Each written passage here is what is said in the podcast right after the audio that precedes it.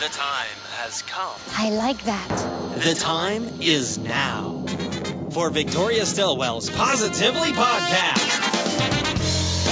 She's a world renowned dog trainer. Seen enough dogs today, have you? She's the host of It's Me or the Dog, I'm coming to train you. along with co host Holly Firfer. You don't play around with that name, do you? I am a fan of Shweti balls. She's Victoria Stilwell and she's ready to go. This is a lovely way to start the day. You get the busy bee. I need to trim her whiskers. I see some poo here. I feel a little bit better now because I'm the only one who usually feels stupid during the podcast. Now, let's head to the studio and get this Positively Podcast started. Should we let everybody in on a little secret that it's really Wednesday? Tomorrow is Thanksgiving. I know. So we are off. I love it. We're smiling. We can't. We can't wait for the holiday. Are How you going to be with family?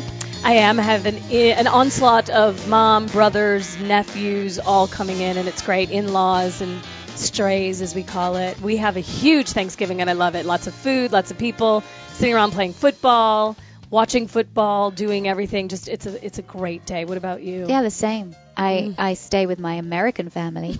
Go up to the North Georgia mountain mountains, which is just so beautiful.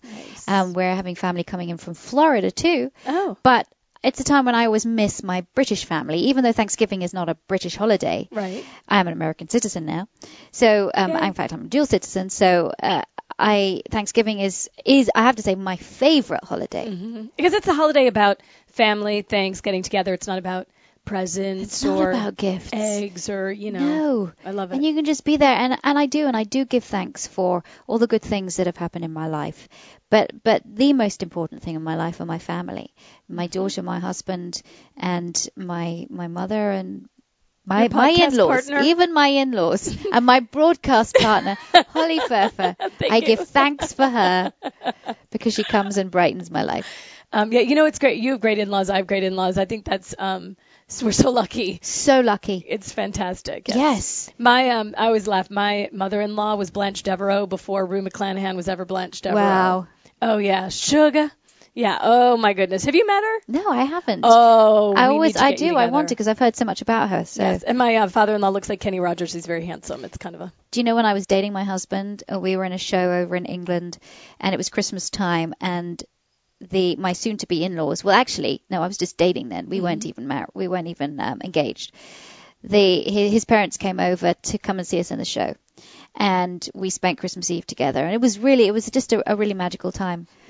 Uh, when I met when I met his father, my husband's father, uh, we were having a discussion about it in the new year about how great Christmas was and how lovely his family were. And I said to him, you know, I'd like to, I'd like to marry a man like your dad. Little did you know.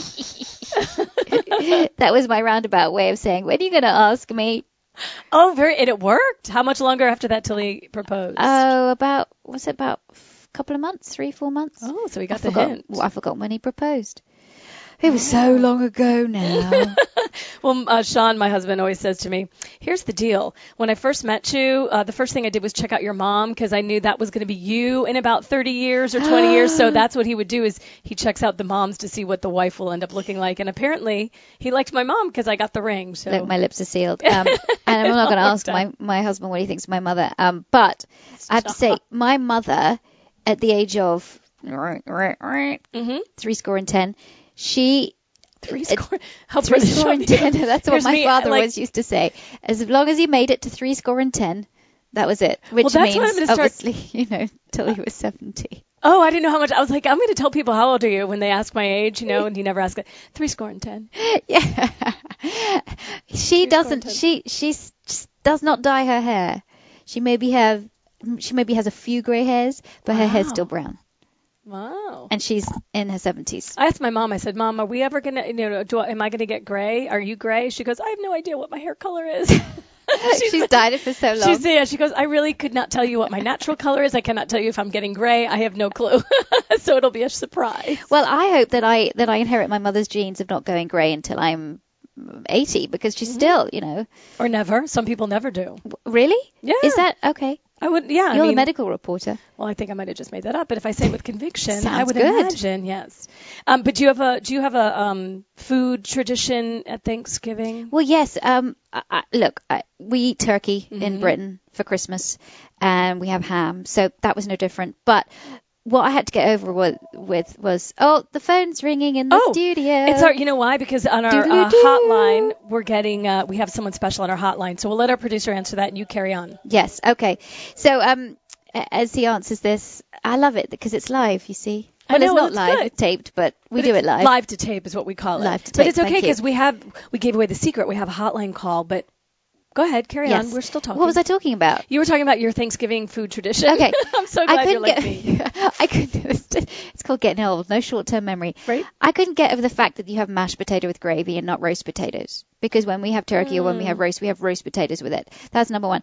The second thing. Well, was, wait, hold on. So do you have mashed potatoes or do yeah. you roast potatoes? No, no, they do mashed potatoes, Okay. and I, I'm into that now. Mashed potatoes with gravy, and then they also have uh, marshmallows. The the marshmallows, Marshmallows. cooked marshmallows with sort of or carrots with marshmallows over it. You mean, do you mean yams, sweet potatoes? No, well they have sweet potato too, With but then they have they do they do a, like a really delicious. And my mother-in-law is Hold an on. amazing Are you amazing cook. talking about ambrosia? no, Oh. I'm not. I'm talking about carrots with Sliced? with the, the um, Shredded? Sort of, no, sliced, kind of, just sort of sweet carrots with marshmallow cooked over it. Oh my gosh, that stuff is like candy. Well, do you do drink it? Do you do like the sweet, like the yams with Yes. the marshmallows on it? Oh, maybe that's what it is. Yeah.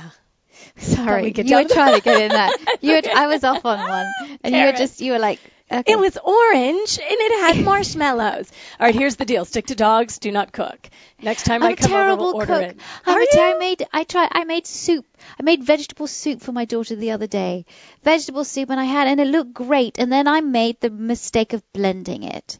Because Oh. if she can't see carrots and all of that, then she's more likely to eat it. No, I blended it and it tasted horrible. Oh, and my no. daughter, she took a she took a bite of it and she was like, "Mommy, I don't like this." and I knew she felt bad saying she didn't like it, and she said, "Mommy, you're a really good cook, but I don't like it." And I went, "You know what, hon? I know I'm not a good cook.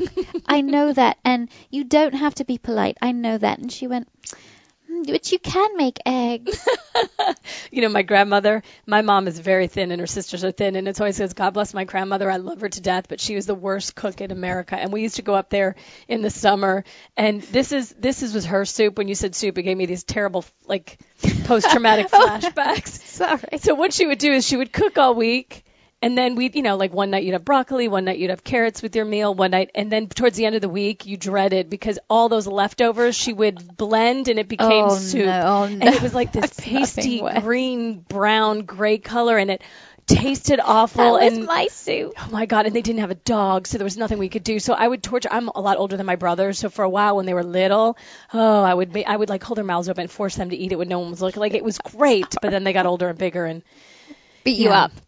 Anyway, yeah, but we do the sweet. It's a, s- it's like a sweet potato yam, whatever you know. That's The it. yam There with you the mushrooms. with the Yes. marshmallows. Yes, it's very good. Do It you have other food? pecans in there? Oh, there she does that. That's what my mother-in-law does as well. Well, you know, I'm from the north. I'm I'm a damn Yankee because you know Yankees they come to the south. Damn Yankees come and stay. Mm-hmm. So I'm a damn Yankee. My husband's from the south. So I grew up on Pepperidge Farm stuffing. I love stuffing. Mm. My mom makes the best Mm-hmm. stuffing ever. Well, Sean grew up uh, grew up on. He, it was like he. It's um not called stuffing. I can't remember what they call. It's called dressing. It's chicken and dressing. So there's actually chicken in it. So it's actually a meal. It's almost like a casserole, and it's kind of mushy and it's got like cream of something in there. Where I'm just used to the fluffy stuffing. And so the first year we were together, my husband, like, you know, was still, you know, he was wanting to be very sweet, but he was like, this is not dressing. I was like, it's stuffing. So now we do the traditional, but now I like, I like his stuffing. And our tradition is my husband's favorite dessert is, um, banana, um, pudding, which oh, I've made which for you've you. made for us, and it was absolutely delicious. So and his mom, she, she hands down makes a better banana pudding than me. So that's sort of our tradition. Is I like the stuffing is my favorite thing. I'll go face first in stuffing. my husband makes great stuffing. Really? Yes. All right. this could be getting. Uh, sorry, that's my dirty mind. You know what? And Um, here's what we should do though. We should do Thanksgiving meals when it's not Thanksgiving. Like, wouldn't it be great to surprise our families and just do like in March do a whole Thanksgiving? Because we wait one. It would not be a surprise for my family. It would be sheer torture. really. They don't But like it would. No, if I made it. How Oh, would yeah. it be surprised? I'll make it. You'll come over. You bring the wine. Anyway, um, how was your show in New Bedford? Oh, it was fantastic. I loved it. I loved it. I loved it. I Told loved ya. the people at the Aw. Zeiterion Theatre. They treated me so well. The audience was amazing. They were so appreciative. It was two and a half hours of just real fun and entertainment, and we were all laughing and hanging out. I'm telling you, Awesome. I, I, and I know I'm tooting my own horn, but my live shows are just fun. Mm-hmm. They're just fun, and you get so much information. You learn a lot, and you have a good time. And I work with a great rescue shelter, Forever Paws, at, um, that are from Fall River. And these people, salt of the earth again, doing so much to help and rescue animals. The dogs, hopefully, we've had some of those adopted. Um, just, it, it was just, it was awesome. We had a great time. Oh, that's great. And it was a matinee, so it was great. So it means my husband and I could go out afterwards and have a date. So we went to go and see Tower Heist. Uh, movie? Yes, I Eddie haven't seen it. Murphy. Is it good? Oh my gosh, it was hilarious. Were you it in? was hilarious. Is New Bedford outside Boston? Oh, mm, it's quite far. It's actually closer to Providence, Rhode Island. Oh yeah. So yes, where did you stay? It's about 45 minutes. So, but we stayed in New Bedford. Oh, gotcha. And we stayed there, and we stayed just uh, just on the water there with the fishing boats, and you know, it's it's perfect storm. It's a perf- Perfect storm. You know the film? Oh, from there. Yeah, it's Oh, kind of I like had no that. idea. Mhm. Oh, and Cape really Cod is very close. So next Thanksgiving, I want to be up in Cape Cod, and that because of course Plymouth Rock. Oh, right, right. I bet it's big Thanksgiving up there. It is a huge, and they have lots of Thanksgiving parades and, and big Oh. celebrations. And I want to take my daughter and my nieces up there. I'll go. Would you come? Yes. Maybe next year we can tape Thanksgiving Yeah. in Plymouth Rock. In a second, I would go. That's Mm-hmm. really nice. You know, speaking of Thanksgiving too, I do want to ask you a couple questions because I know this time of year there's a lot of activity in people's houses and it's always you know a lot of fun. But people who have dogs, you have to be really careful because I know my dogs it will take you know a split second and any chance they get to steal food and things like that. And I remember last year we kind of had a debate too over the turkey bones, and I was always told never give dogs bones because they can splinter. But will you talk about Thanksgiving food safety, especially on dogs? And there's their foods that they, besides chocolate, that can really be harmful. They can be harmful, things like onions, things like garlic. But hmm. you know what's what makes me fear the most, more than even bones, is the fact that we tend to give our dogs treats or you know some of the leftover turkey, and that food's very rich, and that can cause pancreatitis. Pancreatitis is not a fun thing for your dog to get, and it can be fatal. So don't feed your dog a lot of the leftovers because they can't take a lot of rich food. Mm-hmm. I would say that's the most important, and just keep the food, uh, keep the dog out of the kitchen. Use a baby gate or some way of containment so that your dog doesn't get to the food. But you know, you know what it's like. I mean, all the smells. It smells incredible to us. Oh my gosh, what is it like for a dog to smell that turkey cooking? Right. Oh, poor things. Right. So you know, go out to a good butcher and get a get a get a good beef bone, a good bone that's going to be safe for your dog to eat. Some people feed raw bones. I have a bit of an issue with that, though. Again, I don't think I'm so educated on the raw diet, but um, I'm finding out a lot more about it. Or get just some really good beef go- bones that are cooked, realizing mm-hmm. that some of the even the the big chunky cooked beef bones mm-hmm. can splinter a little bit mm-hmm. as well. But totally avoid the turkey or the chicken bones. Now, turkey neck is different. Mm. You can give your dog turkey neck because there's a lot of cartilage in that neck, and that can be great.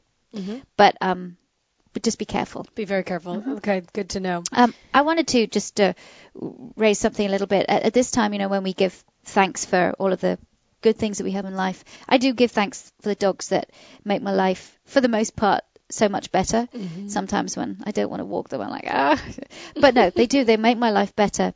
And I came across a great calendar that was sent to me, and it's called Rescue Dog to Therapy Dog for those passionate about dogs in rescue.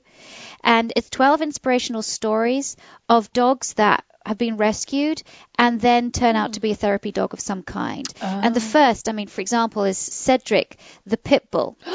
You Look know at me this. Pit bulls. Oh my God, yeah, that's a beautiful Found dog. by animal control as a stray walking the streets when he was one year old. And he was rescued one day before he was scheduled to be euthanized and placed with a wonderful family, thanks to a rescue, um, a, a pit bull rescue group.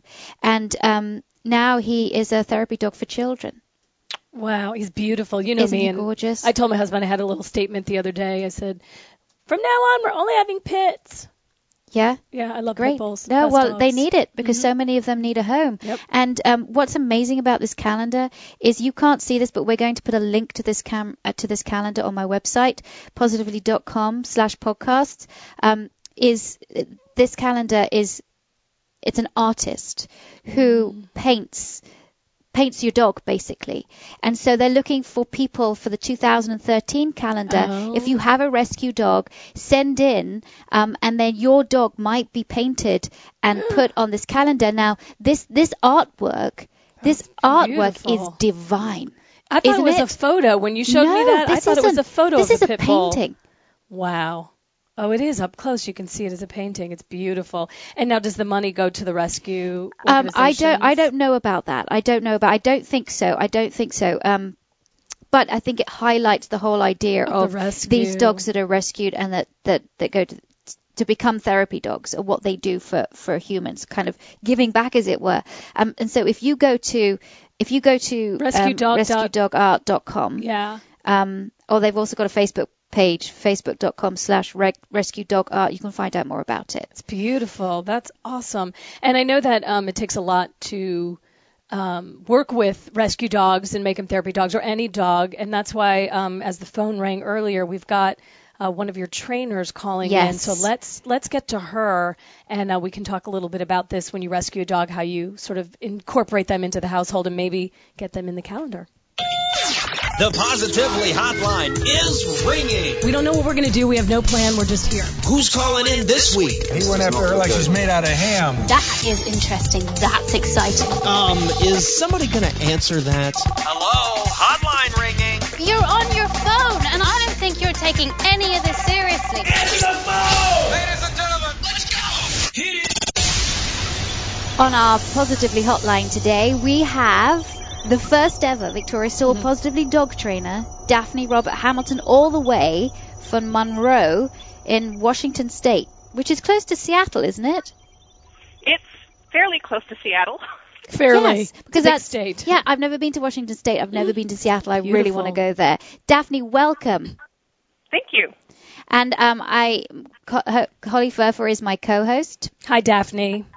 Good morning, Holly. I'm very excited to talk to you because I'm I'm always asking Vic a million questions, and now I can get another perspective and uh, and lay off Victoria for a minute when I go, what about this? What about that? What about this? So um, Daphne, Daphne's um, her business is called caninepartnership.com, and um, Daphne's part of my Victoria Still Positively dog training team, and which is has now grown to a huge extent. It's basically a global um, team of positive reinforcement trainers that everybody that is part of my team has been, I suppose, handpicked. Um, uh, you know, I go they th- go through a huge assessment process uh, because I want to have people that are training under the Positively brand to be the best of the best. And so, when a trainer becomes a Victoria Stewart Positively dog trainer, these people are the creme de la creme and we have that one philosophy positive reinforcement. We believe in the humane teaching of animals. And again as i always say positive doesn't mean permissive. It doesn't mean we're just you know uh, have our, the little treat bags by our side and that's all we do is give the dog treats. There we use discipline but discipline is used as guidance um, rather than to instill fear. And but the positive reinforcement that whole that whole idea of treating a dog th- to be um, to learn i- in a fun way is is resonates with so many people across this country, and that's what I love about trainers who train with the Victoria Steel Positive Dog Training is because we all have that same philosophy. We all get results. How has it been for you, Daphne? Um, how how do you feel as a dog trainer? What what what is the best aspect of your job? Oh gosh. Um, when I get to play with puppies, oh, I'm with you there. I would I would say the fun that's the funnest part of my job. But I do see training, like Victoria said, as almost like training for me is like a game. I want the dogs to see training as a game so that they get involved in their training. And the people that I work with are familiar with other ways of training and their eyes light up and there's smiles on their faces and everybody's having a great time. And some of them are a little apprehensive about using motivational or positive training, but when they see their dog so engaged, they can't help but smile. So it's you know it, it is very rewarding for me as a trainer um, to get that concept across of you know you can use positive emotion motiv- motivational training with animals and they're they they just want you know they want to engage with you um, which is you know sometimes a new concept for people I love it. I mean that that's just that's what we're all about. It's the dog learning through having fun and learning through being made to feel good. Have there been any remarkable stories you can share about some dogs that you may have sort of brought back from the precipice while you trained? Oh gosh, I think I have a couple. I, I specialize in dog aggression, um, so I've worked with several families where they were basically very frustrated and at the end of their rope because they just didn't know what else to do with their dog. Mm-hmm. And, you know, I would come in and show them some management techniques and some training techniques and they saw a huge change in their dog and their dog started doing better and better behaviors and it just gave that family one a lot of relief Right. but they they just had a different view of their dog once they started seeing their dog change and doing more positive behavior. So I actually have several um you know difficult cases like that where um you know things turned out for the better. And you know what? What I love about you, and you have it on your website. And um, if you're if you're interested and you're in the um, the Monroe area, the Washington area, then please go to Canine Partnership, and that's K and uh, the number nine partnership.com. Uh, I love the website because i at the top of it you're saying better relationship between people and dogs, and that you're coaching people, you're training dogs, and that's exactly what it's all about, isn't it? Yep. Yep. It, you know, you do. You, the only way for us to make any kind of improvement in a dog is really just kind of educating owners a little bit and showing owners some techniques, um, because without the owners involved, there's not going to be a lot of change. How many dogs do you have, Daphne, just out of curiosity? I have two Rhodesian Ridgebacks, Wow. and Isabella just turned five this Saturday. Hey, happy birthday, Isabella! Wow. yes. So, um, is there one, um, you know, bit of advice, like a generic advice that you give to people as you're starting to talk to them and work with them, um, that you would sort of impart on people, and especially for you know everyone hanging out with us here on this podcast who may not be able to get to Washington to work with you, but something that you would just sort of like a, a nugget of wisdom. Oh gosh. Um, hmm. Holly likes to put people on the spot. Sorry. Well, but I mean, are, Um, a lot of it has to do with respect and again some people just have skewed perceptions of how they should have a relationship with their dog um I, you know, I try to set up a win-win relationship with my animals or any animal that I work with. I, I want them to get something from me, but I want something from the animal as well. It's not about, you know, creating a win-lose relationship. I want to, you know, I want it to be engaging. And I guess that's one of the message that I, I tend to give to people. see, that's great advice. See, there you go. Okay, should we put her on the spot again and give Let's her some of it. your questions? Let's do it. So um, we're going to have Ask Va- uh, Vic and Daphne. So this is our Ask Victoria and Daphne segment. I've got some questions. Can we do more Daphne than Victoria? Sure, absolutely. So Daphne, then I'm just going to start with you. Um, if you don't mind, we're going to give you a couple questions, and if you could give Yep. some advice, that'd be great. Um, this one's from Catherine in Massachusetts, and she says, "Please help. We adopted a puppy beagle mix, and recently figured out she's also part terrier. We have six cats." And she keeps attacking them, chasing them, and nipping them. Today she went really, she really went after one, and we, if we hadn't been there, I'm afraid to think what could have happened. Please, how can we train her to stop going after our cats? Um, I would say the first thing they, they would need to do is manage the environment a little better so that the dog doesn't have, always have access to to getting to a cat. Mm-hmm. So initially there's going to be a little more management needed and then the training aspect is, you know, teaching the dog a little more impulse control. And there's some impulse control games that you could teach the dog where the cats aren't involved just to teach the dog the concept of yes there's something there but you need to do this instead once the dog gets the concept then you could start having the dog on leash and then having a cat nearby um, and just rewarding the dog to make a better choice which is let's go get your toy instead of the cat. Um, sometimes depending on how excited the dog is I will do some games with remote control cars or helium balloons or anything that has a slight motion to it because that's really tempting to some dogs is the motion and just teaching the dog yeah there's something there but i want you to do this instead It's all about uh, positive redirection. Mm-hmm. Redirecting Yeah. the dog onto something that you want it to do rather than something you don't want it to do. Good. Okay. Um, all right, Great, Daphne. You and I are so on the same page, isn't it wonderful? I love that. Daphne, okay, since you do specialize in aggression issues, here's a um, question from Rachel in Surrey, England. And she says, I want to take on an American Cocker Spaniel who's two years old and has been on the show circuit all his young life. He has hated it and developed an aversion to male judges and males in general. He shakes with fear in public situations, particularly if a man comes up to him. He's completely non aggressive. He seems nervous with me too, but I was able to stroke him calm.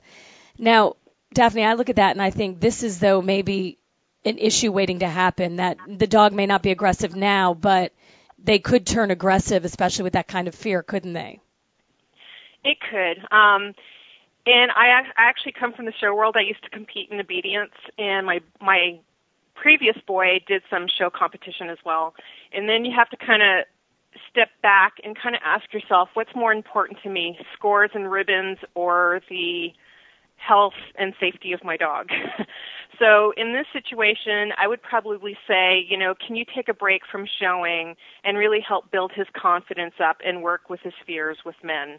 When he gets more confident and more at ease around different type of men, then I might suggest going back into the show circuit. But right now she's putting him in a compromising situation and actually forcing him to tolerate something he doesn't like. Um, and and that's not a great place to be. So know- I would probably re- recommend pulling him from the show circuit. And again, it's about assessing what's more important to me, the the health and well-being of my animal, or is it about scores and ribbons?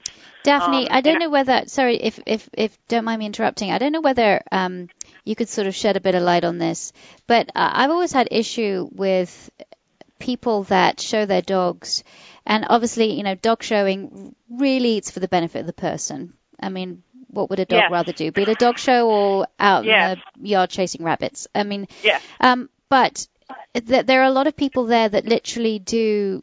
It, is so for them that they just kind of ignore what the dog needs.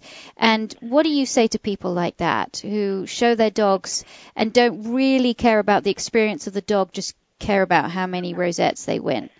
Oh, you know that that's a that's a difficult position to be. Um, if they are really into the game of of showing or competing and don't really tap into their dogs and their emotional well-being, I could only give them a snippet of information and and advice. And sometimes, you know, they'll they'll see what's going on with the animal, but most of the time, you're right. It's more of a selfish need that they're doing it for themselves. So that's, you know, sometimes we can't always get to everybody. But I, I agree with you. I think definitely that that dog should be taken off the show circuit because it's obviously, even if it hasn't had anything traumatic happen to it uh, that we could s- consider traumatic, it obviously doesn't enjoy that experience, does it? Right. Yeah. If you know, if an animal's really not enjoying it, um, you're further compromising the dog and might actually further sensitize the dog, leading it up to maybe being more aggressive. But you know, I wouldn't. You know, if I was that dog, I wouldn't want to be put in situations that were where I'm unsure and not enjoying things either. So. You know that I again, I would suggest that she would take a break from showing and just do some um, basic desensitization with different types of people and men, um, so the dog gains a little more confidence and feels a little better through association with men um, before she tries showing. Okay, um, we're talking with Daphne Robert Hamilton, one of Victoria's positively trainers. VS, what are the initials? VS. VSPDT, Victoria Stilwell Positively Positively. Dog Love it. Um, and uh, Daphne, since uh, we're on that line of sort of aggression a little bit, um, this is a problem that actually I had that Victoria helped me out with. This is from Anne in Newport, Wales. Um, she says her Dalmatian is awfully aggressive to other dogs, male and female, and getting worse each day. I've tried training him with treats to distract him, walking the other way, which isn't an easy task, and even crossing the road, and he will still growl and snarl. Tried to be social, but he turns nasty straight away. He gets plenty of exercise, but this dog doesn't change the situation. Please help. I'm at wit's end. Daphne, I can completely relate because I had a, a, a hound who was the sweetest dog ever, and he just got more aggressive, more aggressive, more aggressive to the point where I couldn't even take him for a walk. Yeah. Um, so in situations like that, you know, the the sight of the dogs get so sensitized to the presence of another dog, they start cluing in on the sound of dog tags and not just the sight of a dog. so mm-hmm. now they start hun- hunting for, you know, okay, where's the next dog? So they get very hyper vigilant. Um, when a dog reacts at the line of sight of the dog, and the dog might be three blocks down the road and it starts going reacting, it just means that we have to find I call it the sweet spot. We have to find the spot where the dog can perceive the other dog but not immediately go off and have a reaction. That is a timing issue. So you got to find that sweet spot so you could interrupt and redirect your dog to do other behaviors. Or if your dog is able to look at the other dog for a millisecond without reacting, reward that look. hmm. And then, you know, it, it does take time. So you do have to work on, you know, finding that sweet spot, and that's a distance and timing thing. But if your dog is always reacting at every exposure that he sees or hears, it means that the, the proximity or the distance to, to the to the stimulus, which is the other dog, is too much for him to handle. Um, some dogs that either had bad experiences previously tend to use aggression quicker. They they kind of act before they ask questions because they were put in a really bad situation before. So dogs that use aggression really quickly, um, they're really frightened. They're very scared. Um, so it's about giving them enough space so that you could interrupt and redirect. And if they are able to stay somewhat calm and see another dog, start rewarding that calm state. So it's a it's a dicey thing as far as using food. Um, it's a timing issue as well. Some people wait until the dog reacts to, to pull the food out and try to um, bribe or interrupt the dog with the food. When the dog is already reacting, it's much too late to do any training. You're in management mode at that point, which means get get your dog out of that mm-hmm. situation so that he could calm down. But yeah, if the dog's already reacting and you're trying to bribe him or get some food in his mouth, chances are he's not going to take the food anyway because he's in fight, fight or flight at that mode. Mm-hmm. Um, so again, the key points are yes, you do have to expose your dog to other dogs, but you have to do it in more of a meaningful manner, which is you have to use a little more distance so he's not into reaction mode. And then interrupt and redirect and teach him to do other behaviors. So um, that's what I would suggest. Wow, Daphne, you're good. She is great, isn't wow, she? Wow, I'm going home to do that. Mm-hmm. You know, and, and, this kind of training can take a while, and it yes. doesn't really go with our sort of quick fix desires mm-hmm. that we as humans have. But when you work on it and if you're patient with it and you're committed with it, then you will see results and those will be long lasting results. So, and I would say that, you know, if you do have a problem, you must seek out the help of a trainer, a trainer mm-hmm. like Daphne, because this, this is quite intense. I think it's quite difficult for a person just to do it by themselves without that support of a professional by their side. Okay, Daphne, one more question for you. This is from Lisa in Oxford, England. She and her boyfriend recently um, brought a 17 week old Cocker Spaniel cross boxer into the home. Uh, she's fine at most things and is gradually getting better at not going to the toilet in the house, but is becoming a problem when we leave her. She starts to chew the walls in the hallway where we leave her, so we get her uh, a cage and she continually barks when we've left her to when we return. What can we do to stop her from doing this? Oh, that's a handful. Yeah. Um, um, you, you know, it's tricky when you first get a puppy. It's so traumatic for puppies to be in a new environment away from their known universe, which is their mother and their litter mate. So, you know, having a new puppy in the home, it's a huge transition for the puppy. And I usually tell my clients, you know, expect to take a few days off um, mm-hmm. when the puppy comes home so that you can start teaching it alone time training. Um, and I, you know, some of the good breeders actually start preparing their puppies before they're placed in homes alone time training, which means teaching the puppy how to settle in a crate by itself away from its siblings and, and mother so that when they are placed in homes, it's no big deal. So um, I would say on the weekends that they would need to do some crate training when they're doing some um, work in the house like dishes or laundry. So the puppy is confined away from the people, but the puppy can still hear and see the people while the people are in the house. Um, that's a challenging one. If you know if they need to go to work um, for 10 to 12 hours a day, hopefully not longer than that. Um, puppies shouldn't be in the crates for more than four hours. Um, that's a challenging situation. So you know usually it's you know, exercise the puppy before they're put away, um, give them some chew activities or puzzle toys so they can work on that instead of, you know, entertaining themselves on walls or furniture. Um, but yeah, that's a tough one. If they need to be away and the puppy's barking all day long.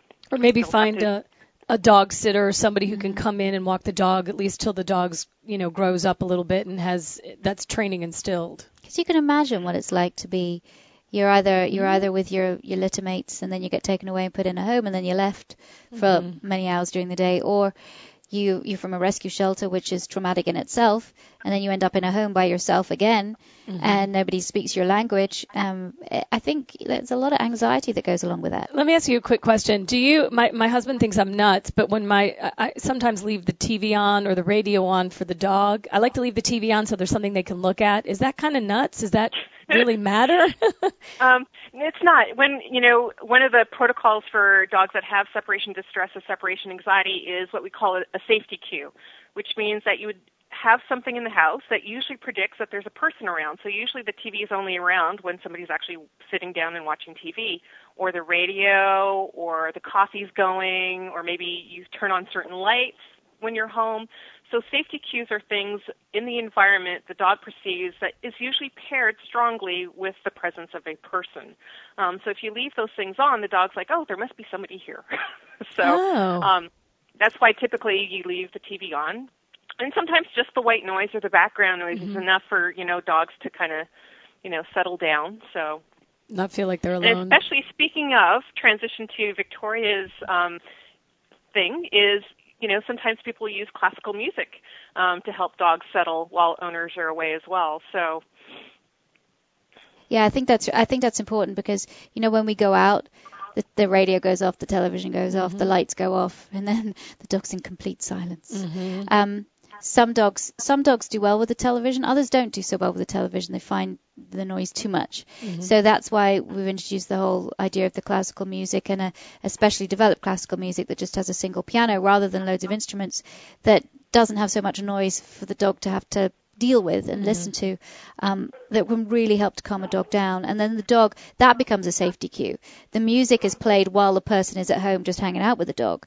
And then after a while, when that dog associates the music with good things happening to it and the person being there, the music then could be put on just as the person go out goes out. So it brings along those positive feelings. But I, I think, you know, Daphne, I don't know whether you, when you hear that kind of question, you go, oh, oh my gosh, because, you know, that's a sort of a separation anxiety, a boredom, a puppy by mm-hmm. itself. I mean, these are a lot of issues, and there are a lot of issues that can be helped just purely by management. So, and uh, that's why we need Victoria Stilwell's Positively Dog Trainers, right? Because you are there to save the day. Daphne, thank you so much for being with us. Um, great oh, information. Thank you. thank you, Daphne. You're awesome. Great. And you can find uh, Daphne's information at K9, that's K, the letter K, 9, the number 9, partnership.com.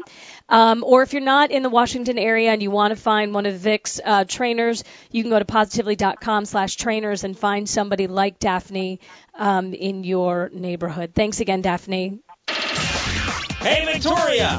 Give me a fascinating furry fact. The aggressive bark is.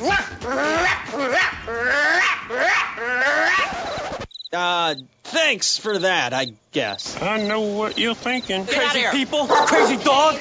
Did you provoke her? What did you do? Come on, B. Did you pinch her or something? Got anything else? It costs approximately $10,000 to train a federally certified search and rescue dog. Yep, she's right about that. Good to know. Mm-hmm. Wow, that's mm-hmm. uh, that's a big investment. But you know, yep. those dogs, if they find somebody in an emergency, Ooh. There's no price tag you can put on that. Mm-mm. Amazing. All right, so are you buckling your seatbelt? Because guess what? It's my turn. Oh my I gosh. get to ask Victoria questions in the next Animal Academy. Let's jump right into the let's embarrass and humiliate Holly segment. Open your notebook, sharpen your pencil, and get ready. You're about to attend Victoria's Animal Academy. Oh no. Oh, Oh no. Class is in session. Yeah, because this is where you get to see how Yes. stupid I am. Well, actually, for the record, I looked for obscure questions. I was like, just too easy. Nope, she'll know that. So if you get one right, I will be impressed. What if I get nothing right? Then I will feel so much better. All right, are you I'll ready? You next week, I'll tell you. Okay, pay attention here now, class. Oh. All right, first question for you, Victoria. Ancient Egyptians Oh, for goodness sake! Seriously, come on. I couldn't find anything that was harder. Okay. Ancient Egyptians revered their dogs so much. What would they do to mourn their pet's passing? Well, I know they had their pets buried with them, but if their pets,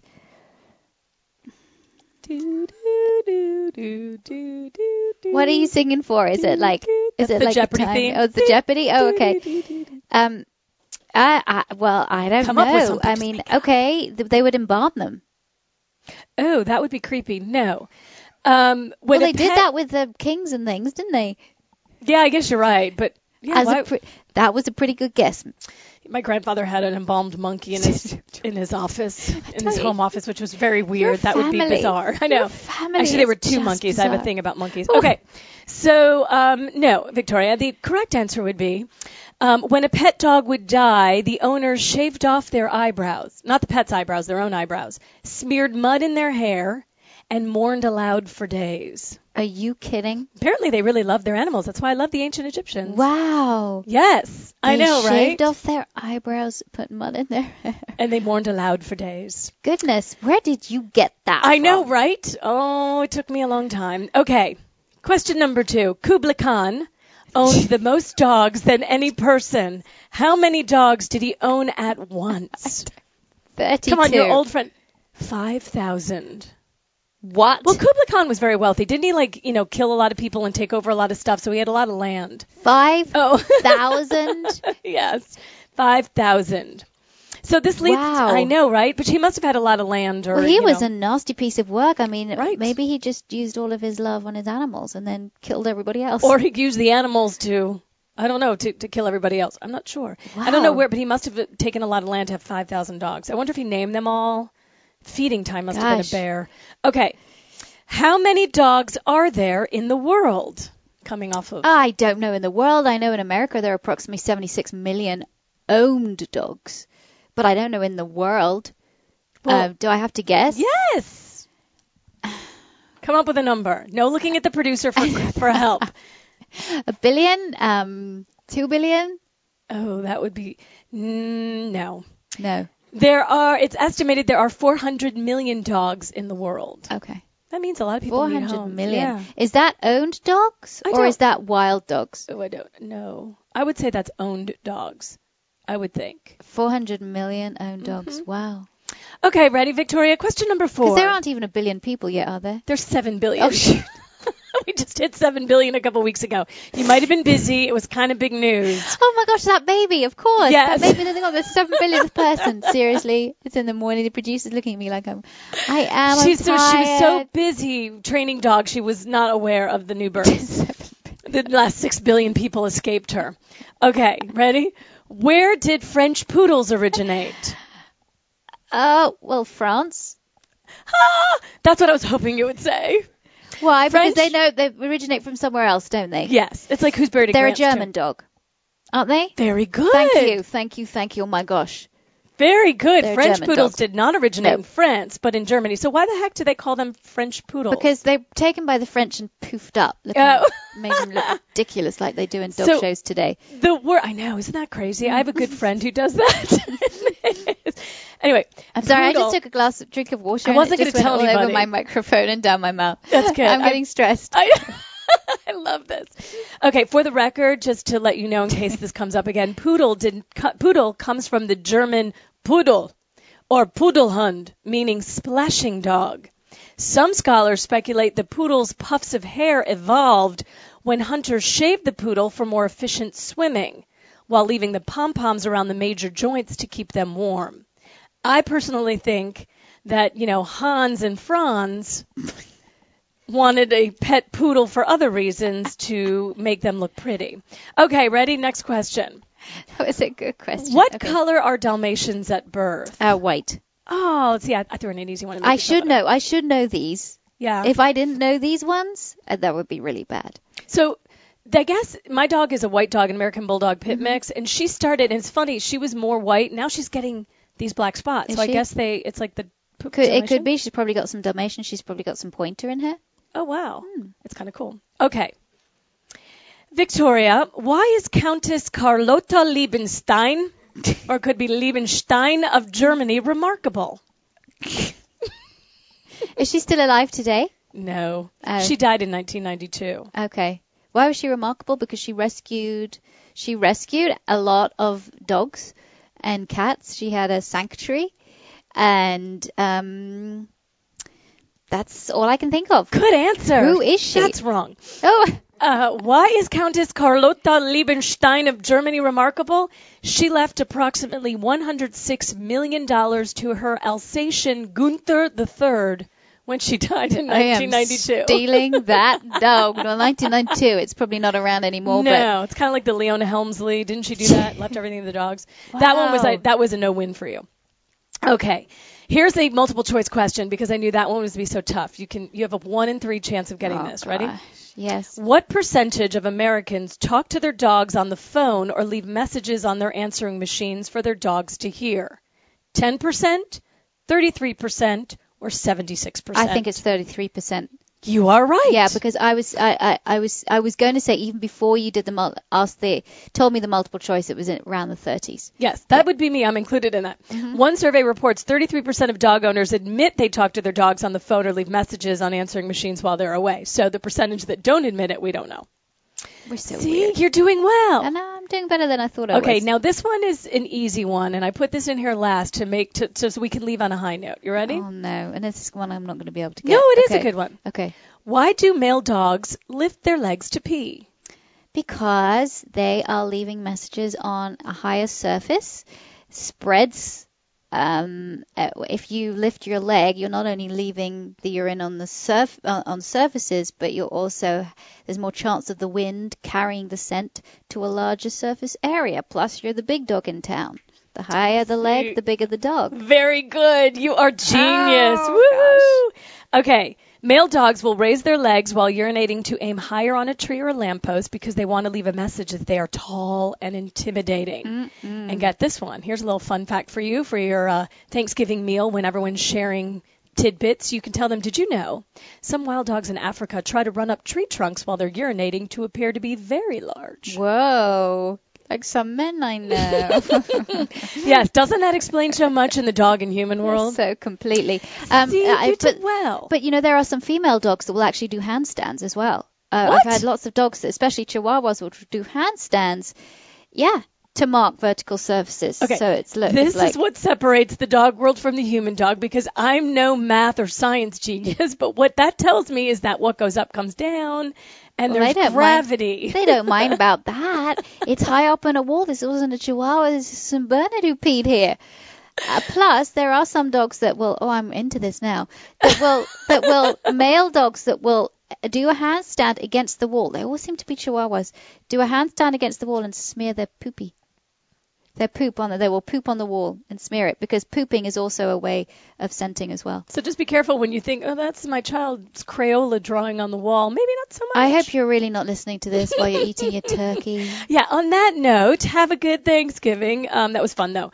So, uh, yes, Victoria, have a great Thanksgiving. You did Thank very you. well in the quiz. Can we do that again? Yes, 'Cause well, that's really please fun do. No, it's me. really funny. It's great. Okay. It's great. And I promise to get some more weird, fascinating. But I'm telling you, you will use this in a conversation one day. I guarantee almost every single person joining us here, hanging out with us on the podcast, will mention dogs doing handstands or climbing up a tree. No doubt. Anyway, uh, also want to thank Daphne Robert Hamilton for being with us, Thank you, thank you. I have the best trainers at the Victoria Still Positive Dog Yeah. Training Team. Are the best trainers. Check out our website. If you need a trainer, get one of those people because, I mean, as I said, they're the creme de la creme. She's amazing. They all are. Positively.com slash trainers. And as always, anything you want to find out about Victoria or It's Me or the Dog, follow her on Twitter.com. It's Me or the Dog. Facebook.com, Victoria Stilwell, and uh, join us here next week. Uh, we'll see you then. Happy Thanksgiving. Thanks for tuning in to Victoria Stilwell's Positively Podcast. For more information, visit positively.com. Get connected on Facebook as Victoria Stilwell or follow her on Twitter at It's Me or the Dog. This Positively podcast has been brought to you by Pets Add Life, who encourage you to get a pal for your pet. Visit petsaddlife.org or the Pets Add Life Facebook page to learn more. Be sure to tune in next time as Victoria helps to change dogs' lives positively.